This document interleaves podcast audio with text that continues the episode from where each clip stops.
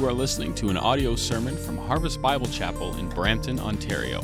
For more information about our church, please visit harvestbrampton.ca.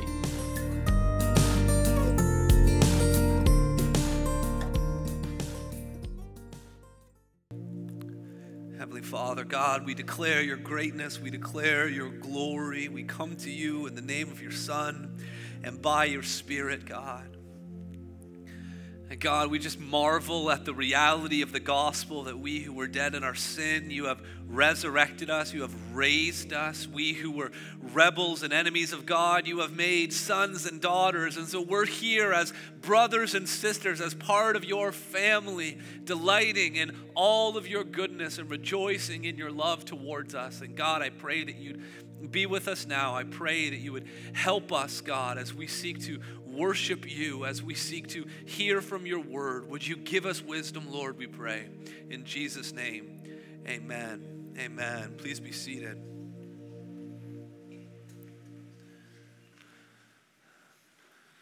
Well, that was awesome. Just turn to the person beside you and just say, Aren't you glad we came to church today? And uh, we, we don't ever want to take for granted how, how great it is to be part of the family of God and what a privilege it is to, to be a part of this family of God and what God is doing here. And it's such a great joy uh, to come together. Have you been following the, uh, the story in the news about what's happening at Humber College? The headlines came out on Thursday morning, and it started by saying that dozens of students had sort of been overcome by this mystery illness. By later that day, Thursday, they were saying over 70. On Saturday, the headline was saying 200. Uh, students have been, have been suffering from this illness. They don't know what's causing it. They don't know how to deal with it. It's, it's causing stomach pain and nausea and vomiting. And the school's working really hard together with public health to, to try to manage the symptoms, but then also working with doctors to try to find, well, what is the cause and, and what, is the, what is the cure? You know, there's, a, there's another mystery illness that doesn't just affect several hundred students at a specific college campus, it affects actually all 7 billion people who live on planet Earth. The symptoms are, are quite clear, although they're, they're, they're, they're quite varied in the way that they manifest themselves. Symptoms, uh, symptoms like, like misery, symptoms like broken relationships, depression, despair, violence, greed, slavery, and regret. Now, for some, the illness isn't really a mystery at all. In fact, if you're wise, you, you know what the illness is. Yet, for billions of people on planet Earth, they just go through life infected with this illness, not even knowing it sometimes, but suffering these awful uh, symptoms. And ultimately, the illness is fatal. The, the illness is the love of money.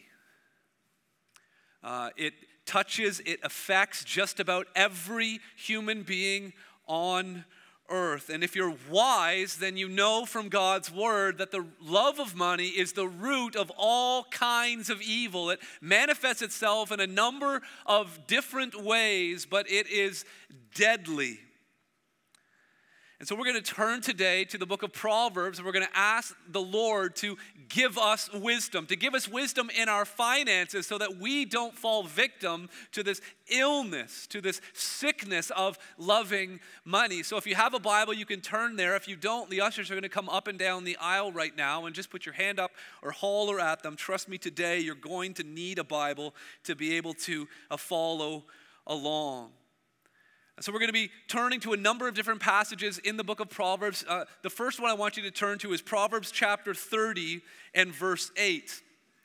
And um, in, in my Bible, every time I come across a, a, a, passage about money, I put a little dollar sign in the margin. I just want to encourage you to, to have some sort of way of marking up your Bible so that you can remember where to turn, so that if you need help or someone you love needs help, you, you're able to uh, reference that. Here's what we're going to see from the book of Proverbs today that the answer to your money problem is not more money, it's more wisdom.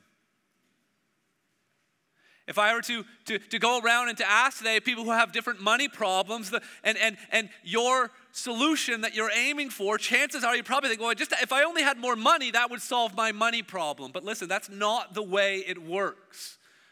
It's not more money that we need, it's more wisdom to manage the money that God has given us. We, we defined wisdom last week as a skill of determining the best possible method to accomplish the best possible outcome. It's how to handle your money in the right way for the right reasons. That's what we're going after today. Not just more money, but more wisdom. Take a look at Proverbs 30, verse 8 and 9. It says, Remove from me falsehood and lying. Give me neither poverty nor riches. Feed me with the food that is needful for me, lest I be full and deny you and say, Who is the Lord? Or lest I be poor and steal and profane the name of my God. This is the only prayer in the whole book of Proverbs.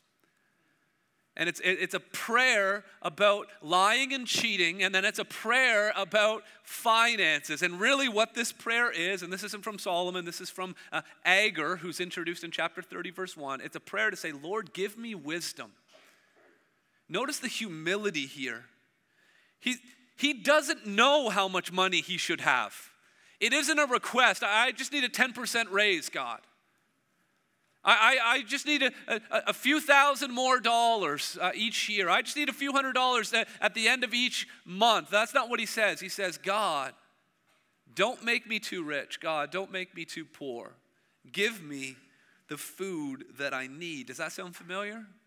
It sounds like Jesus teaching us to pray, saying, Give us today our daily bread. You see, wisdom and humility are so connected. If you're coming to your finances thinking that you have it all figured out and you have some idea, listen, what you need is the Lord to give you wisdom. You see, the Lord knows your heart, and He knows how much money your heart can handle. He knows how little money your heart can handle. And sometimes we're so worried about the heart next door, Mr. and Mrs. Jones, and what's happening with them, and can I keep up with them? And this is not a sermon about Mr. and Mrs. Jones. This is not a sermon about your other family members. This is not a sermon about your friends. This is a sermon about you and your heart and coming before the Lord and honestly and humbly asking, Lord, give me wisdom.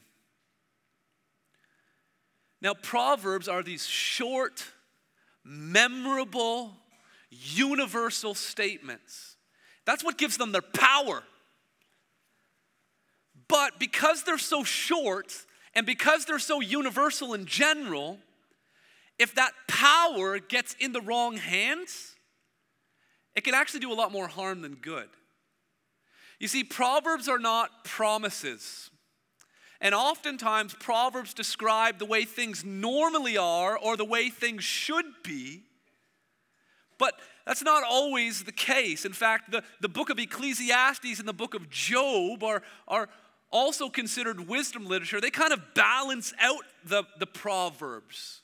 Because Proverbs is very cause and effect. You do this, you get that. Where Ecclesiastes and, and, and Job sort of look at things from the other direction when things seem broken, when God's world doesn't seem to be working the way that we expected. And so we need to be very careful when we interpret Proverbs, especially when it comes to money because so often random proverb passages are just picked out of nowhere and then people preach some sort of prosperity gospel or other people could preach some sort of poverty gospel and make overgeneralizations here. You see, the, the prayer here that Agur gives is asking that, that God would not have him be too full and say, Who is the Lord? Now, it's a generalization. Does that mean that everyone who's wealthy, does that mean that everyone who's well fed becomes an atheist and denies the Lord? That's not true. That's a generalization. That's an over application of what this passage is saying. Similarly, it says, oh, I don't want to become too poor lest I steal. Does that mean that everyone who's a, of a certain economic status that they're more likely to steal? I know a lot of wealthy people that steal. So be, we've got to be careful that we don't overgeneralize or overextend what these proverbs are trying uh, to say. You see, wisdom is not just knowing a bunch of proverbs, wisdom is knowing how to apply the wisdom of the proverbs into our lives. Proverbs 22 2 says, The rich and poor meet together, the Lord is the maker of them all. Wealthy people and people struggling with their finances, they have a lot more in common than, uh, than we would like to think. And what Agur's prayer here reminds us of is that whether you're coming at it from I'm wealthy or whether you're coming at it from I feel like I'm poor, there's a unique set of temptations. And no one is exempt from this illness of the love of money, regardless of how much money you have or how much you lack. Because the answer to your money problem is not more money, the answer to your money problem is not less money. The answer to your money problem is more wisdom. So we're going to follow three uh, threads, three, three themes today from the book of Proverbs. We're going to be turning to a lot of different passages, so get those fingers uh, ready and stretched. Here's the first point that I want us to make note of that if you think money is everything, you'll end up with nothing. The book of Proverbs uh, proclaims this truth again and again that if you think money is everything, you will end up with nothing. Turn with me quickly in your Bibles to Proverbs chapter 8. Proverbs chapter 8 and find verse 10.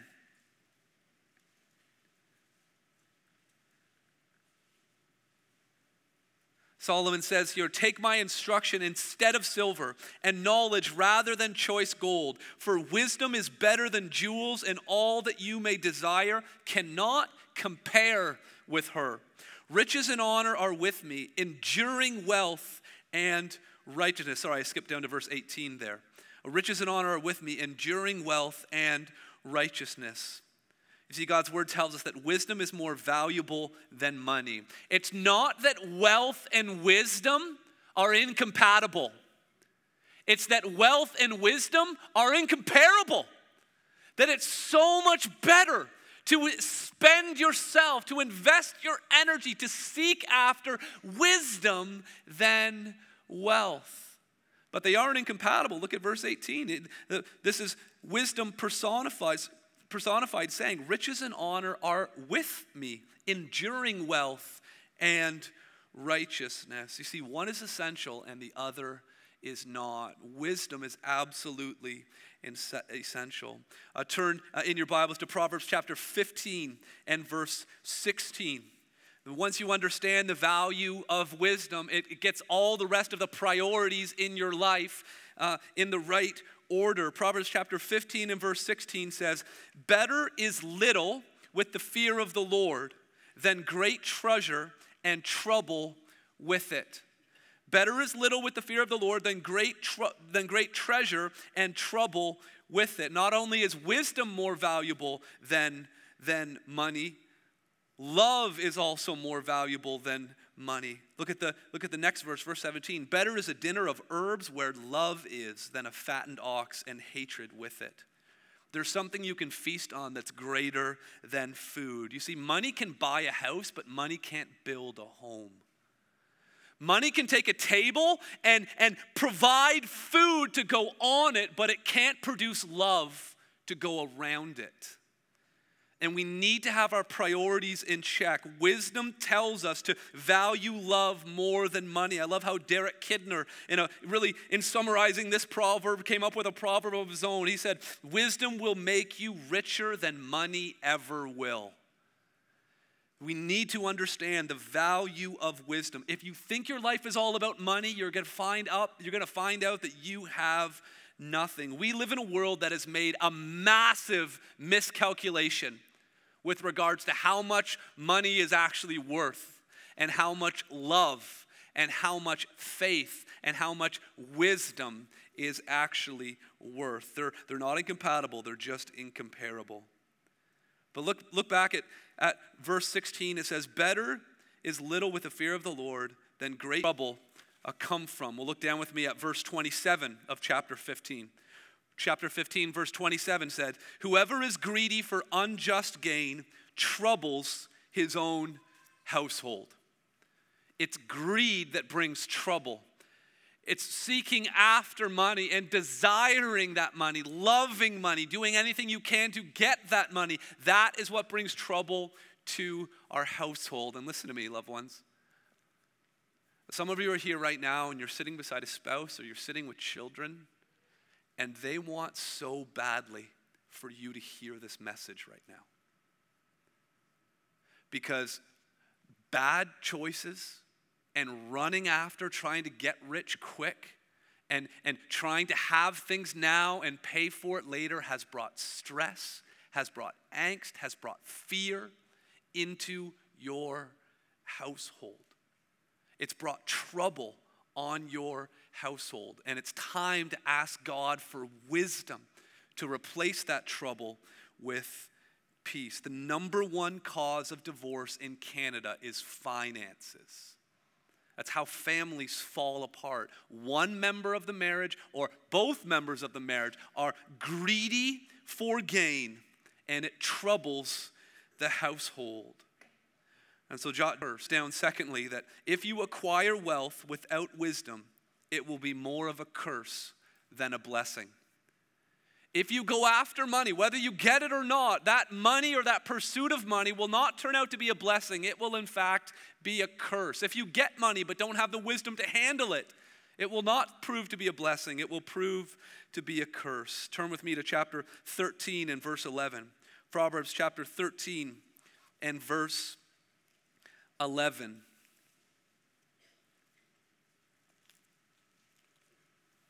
It says, Wealth gained hastily will dwindle, but whoever gathers little by little will increase it. See, that's the problem right there. We want wealth and we want it fast, but wealth gained hastily will dwindle. Easy come, easy go. Get rich quick, get in the ditch quicker. Going after easy money will make your life very hard. There is no easy money. It, it, it, easy money is harder than normal money. And so don't go after easy money. This is God's design. His plan is that wealth is to, is to grow. Notice at the end of verse 11, little by little will increase it. That's the idea.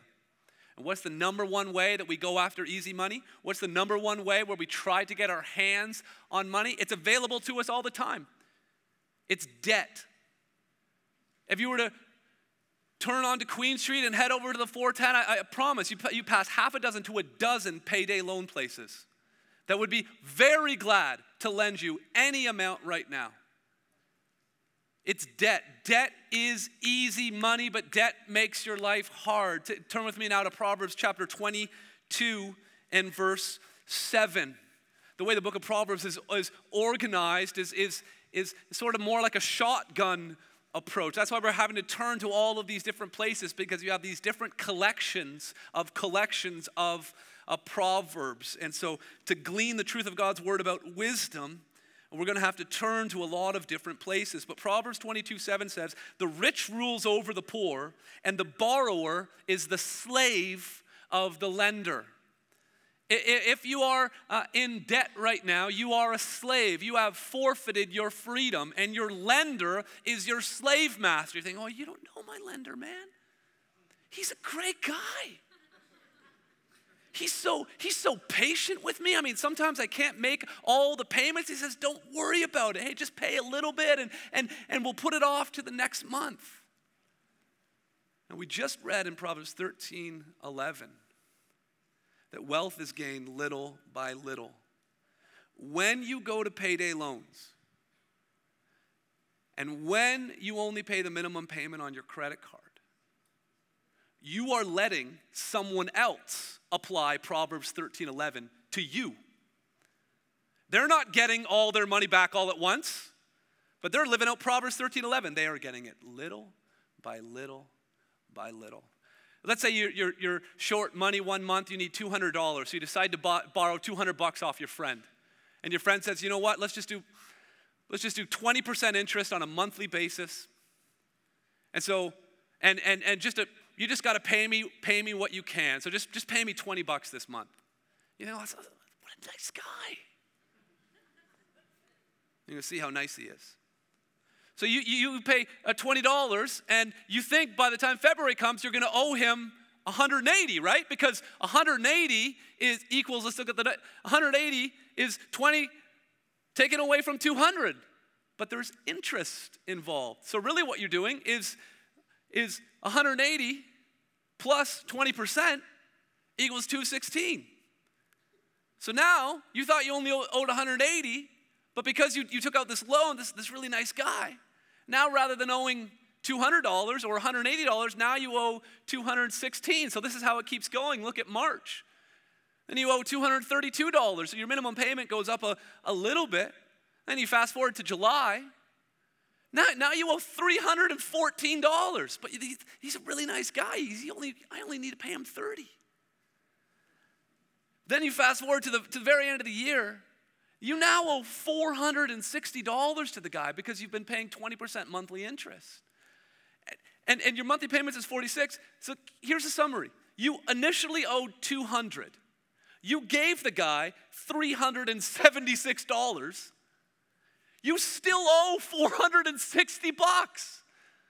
The borrower is the slave of the lender. Now, this is an extreme example. I mean, credit cards, the, the interest rate is 20%, but it's annualized. So you take the 20% each month and, and divide it by 12. But even if you had $200 on a credit card and only paid your minimum payment, you would, throughout the course of the year, you would pay $200, but you would also still owe $170.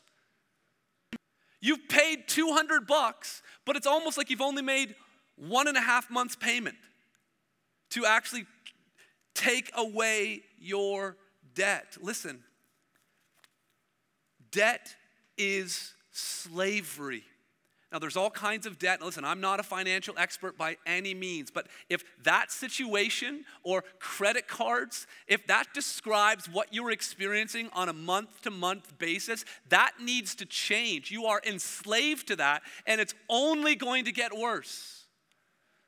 And that's why, loved ones, you need to take a look at the back of your sermon handout right now. Find the date for financial stewardship one there. One. It starts next week, and then look at that info desk sign right back there.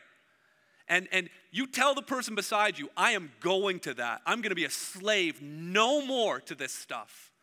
And let's get serious about our finance. We, we can't serve two masters, we only have one master. And, and we, we can't be enslaved to debt in this way anymore. And that, that's, the, that's the clearest case of easy money making our life hard. Here's the other one. Check out a Proverbs 21, verse 6. Proverbs 21, verse 6. Here's another way where we try to get easy money by being deceptive, by lying. Proverbs 21, 6. The getting of treasures is a lying tongue sorry, the getting of treasures by a lying tongue is a fleeting vapor and a snare of death. How do we get riches by a lying tongue? We get riches by a lying tongue by lying on our tax forms, by lying on our on our timesheets at work. All of these different ways of how we can get treasure by deception, by lying. And look at the imagery here.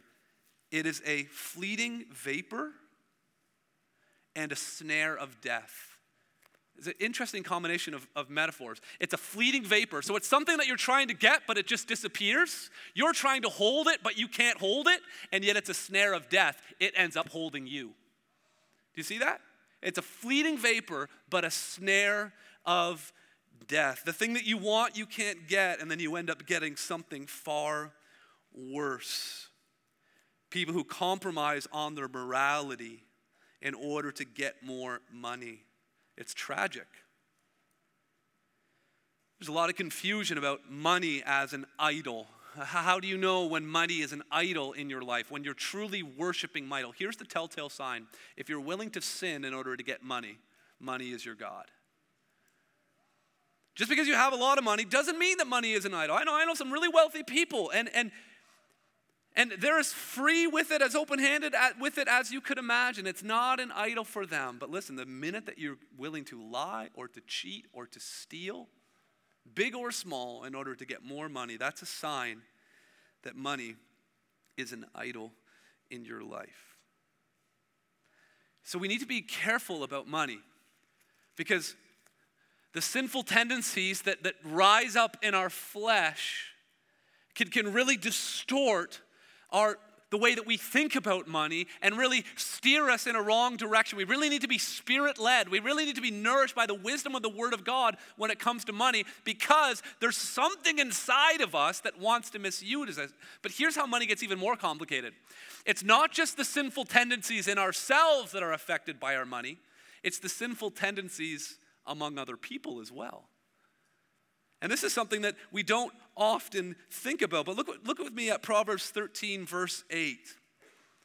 This is, this is how, when, when we get our hands on money, it does something to us. And we need to be aware of that. But it also does something to the people around us as well. Proverbs 13, 8. The ransom of a man's life is his wealth, but a poor man hears no threat. What's that saying? Basically, what it's saying is poor guys don't get mugged very often. You're walking down the street in a pair of flip flops and ripped jeans and, and an old tattered t shirt, chances are you're not going to get jumped.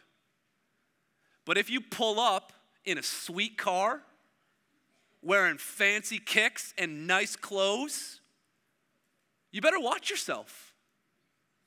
Because the ransom of a man's life is his wealth. The bigger house you have, the more likely you are to get robbed. You, you need a security system to protect that. You don't need a, a security system for a woodshed. The more you have, the more trouble that comes your way. To quote the, the famous 20th century prophet, Notorious B.I.G., more money, more problems.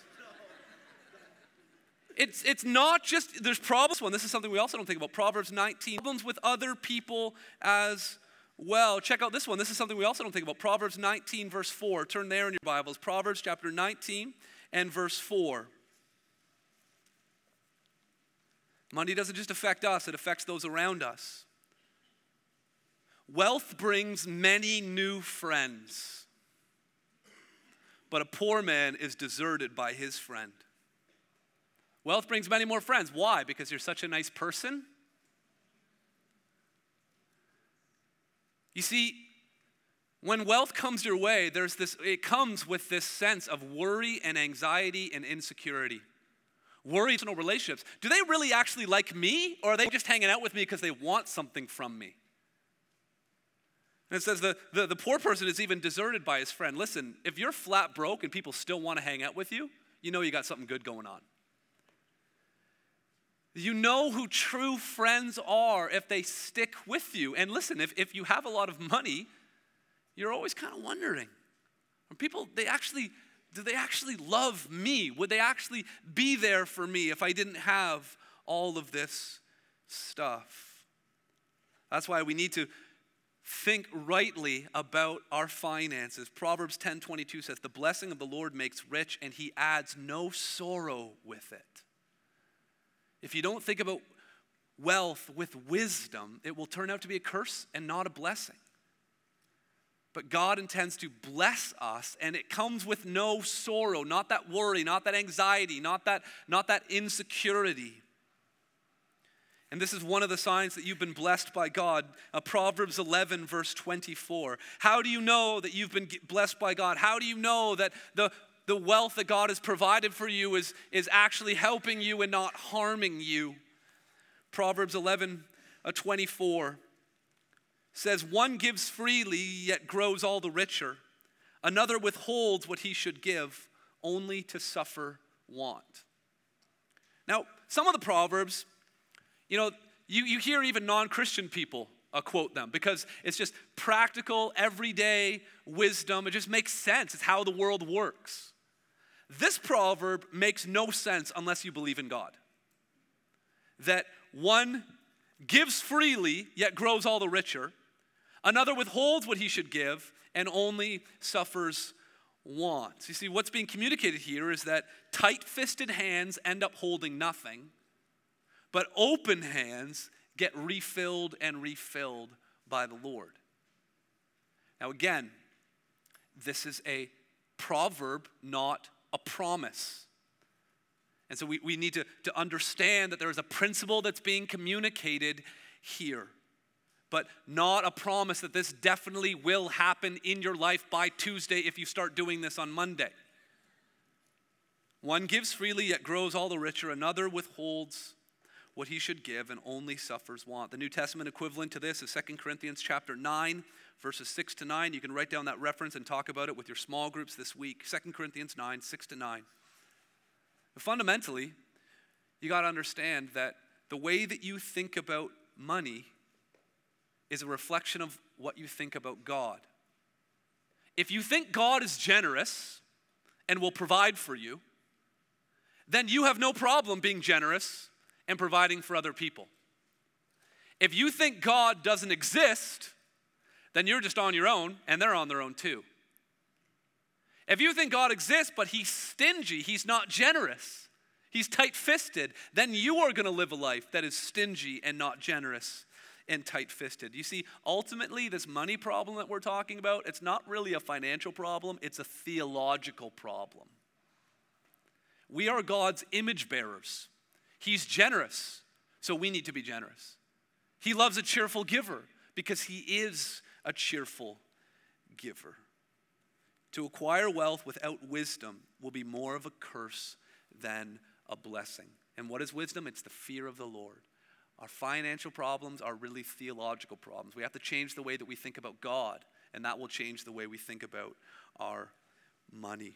Here's the third thing we need to understand that if you refuse to worship God with your wealth, your wealth will become your God. We're getting into theology again here. If you refuse to worship God with your wealth, your wealth will become your God. Jesus said you can't serve two masters. In Proverbs chapter 3, verses 9 and 10. I want to invite you to turn there. Proverbs 3, 9 and 10 talk about how do we make sure that we're not worshiping our money. And the way to do that is to stop worshiping money and worship God with your money. Proverbs 3, verse 9 says, Honor the Lord with your wealth and with the first fruits of all your produce. Then your barns will be filled with plenty, and your vats will be bursting with wine. Of first fruits here, this is referring to the, the, the practice of tithing, taking all that you have, taking 10% off of that, the, the, the first portion, the best portion, and giving that to the Lord. God gets what's best, God gets what's first, because God is best and because God is first. It's first fruits. The giving of the 10% was a symbol, of act, recognition of the whole. I'm giving this to God as a symbolic act, recognizing that it all belongs to Him. And this is something that was in the law of Moses in the Old Testament, but it goes even further back to, to Abraham. This is an, an eternal principle that the people of God uh, have applied for centuries. Now, it's a principle. It's not, it's not a promise, it, it's not a command for us anymore as New Testament uh, Christians. But it's a principle that we should pay close attention to. For people at Harvest, this is how this is how we word our expectations for people who call Harvest their home is to give financially to the church joyfully, generously, proportionally, and regularly for the furthering of the gospel. Giving is part of our worship here at our church. Because when we give, we're saying, I know that money isn't everything. And I know that if I keep this all to myself, this is going to become more of a curse than a blessing. And so, in the wisdom of God, in the fear of God, I'm going to give back uh, to him. Now, again, this is a proverb, this isn't a promise, especially when you look at verse 10. This is something that's been grossly misapplied and misinterpreted. Then your barns will be filled with plenty, and your vats will be, your vats will be bursting with wine. Again, that's a, that's a principle that we can be generous because God is a generous God. That doesn't mean that if you do it on Monday, it'll happen on Tuesday. And so it's very important that we worship with our wealth rather than worshiping wealth. Here's another uh, insightful proverb. Turn to chapter 23 and verse 4. Proverbs chapter 23 and verse 4.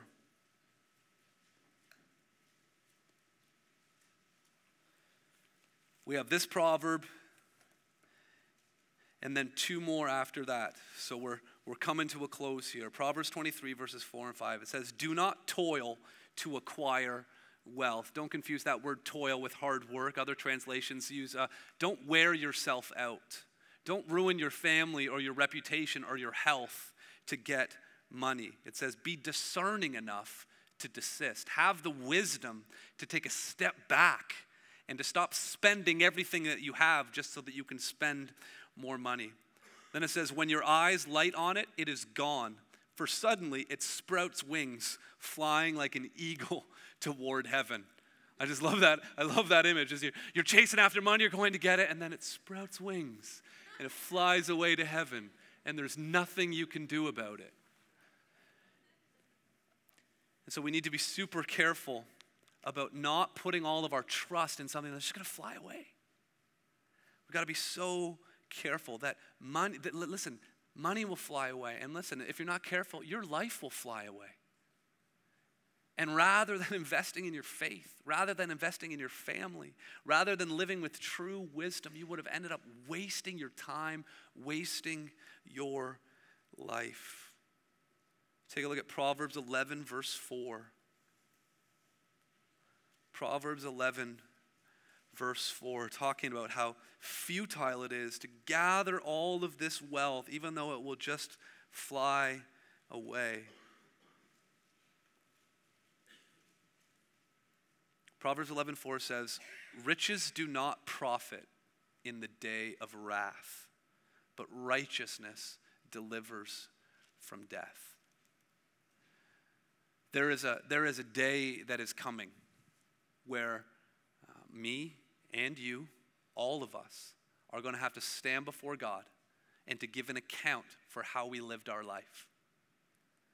And at that point, how much money we had, or how big our house was, or what kind of car we drove, will be more than irrelevant. All that will matter in that day is righteousness. And make sure that you are ready for that day of wrath.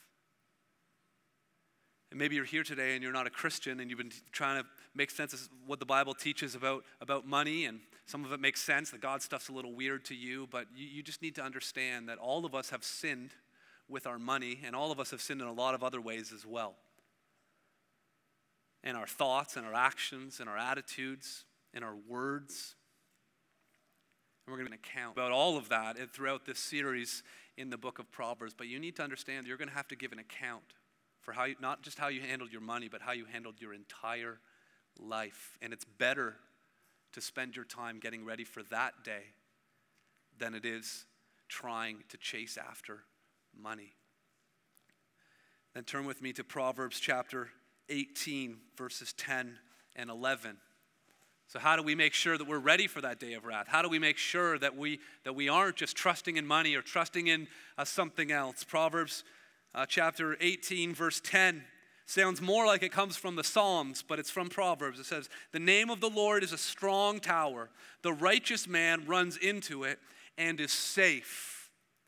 There's this tower that, that delivers, and people who are righteous, people who know the right thing to do, they run to this tower and they find protection, they find shelter. But then look at verse 11. A rich man's wealth is, a, is his strong city and like a high wall in his imagination. The real danger with trusting in money is not that it fails to protect us, but that it gives us the illusion that it will. You know, you're a little kid, you had an imaginary friend, like that was okay, right? It was kind of cool. It's okay for like a four or five year old to have an imaginary friend. Is it okay for like someone in their mid 30s to have an imaginary friend? What about an imaginary castle? And yet, our wealth can become a high wall in our imagination. Thinking that, well, because, because I have all this money, because I'm, I'm financially secure, then, then I must be spiritually secure as well. I don't need to bother with those things. Listen, the day of wrath is coming, and riches will not profit. The answer to your money problems is not more money, it's more wisdom. And wisdom knows that there's a deeper problem than, than just money problems. all the problems that come from this illness of the love of money, the, the, uh, the root cause, the ultimate source of, of, of everything that goes along with greed and with lust and with theft and with pride, all of that goes far deeper than just money. You see, there's a sin problem that needs to be dealt with. And Jesus came to be that strong tower to protect us from the punishment that all of us deserve for our sin. And he came to be that strong tower, but he was a strong tower that allowed himself to be torn down. And then he was rebuilt three days later so that we can flee to him because when he died on the cross, he hung and bled for all of our sins, all of our sins related to money and everything above and beyond that. And he died and took the penalty that all of us deserve. And so Jesus could walk and talk to legalistic Pharisees who even tithed dill. They were counting pickles in the jar. And he, he, was able to say them to say to them, "You need to come and find shelter in the strong tower." He was able to come to, to, to poor people, who beggars on the street, who had nothing, and to say to them, "You need to come and find shelter." You're not, you're not off the hook for your sin just because you've had hardship in your life. You need to come and find shelter in the strong tower. Jesus was able to look tax collectors in the eye who had lied and defrauded and cheated, even committed treason in order to worship their God of wealth and to say, You haven't gone too far from me. You can come to this tower. We're all invited, and we all need to repent. Maybe you're here today and, and you, you've never placed your faith in Jesus. Today is the day. And maybe God has used this topic of money to show something that's, that's going on deep inside of your heart, and you need to understand that Jesus can set you free. And Jesus has made it possible for you to be forgiven so that you can have that righteousness, His righteousness, that will deliver in the time of wrath. And maybe you're here today and you are a Christian. You've been following Him for many years. Maybe God is calling you to repent of just tirelessly pursuing after things, finding your identity, worshiping at the idol of your finances rather than worshiping God. And so we're going to come before the Lord. We're going to run to that strong tower, leave behind these high walls of our imagination, and, and, and, and commit ourselves to the Lord now. So let's bow our heads and pray. And so, Heavenly Father, I pray for the people who are in this room right now who don't know you.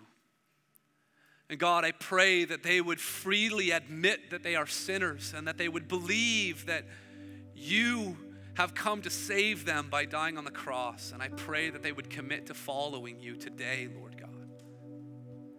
And God, I pray for those of us who, like in the parable of the sower, the, the riches and the cares, the weeds, Lord, of, of wealth and prosperity have grown up around us and are choking us.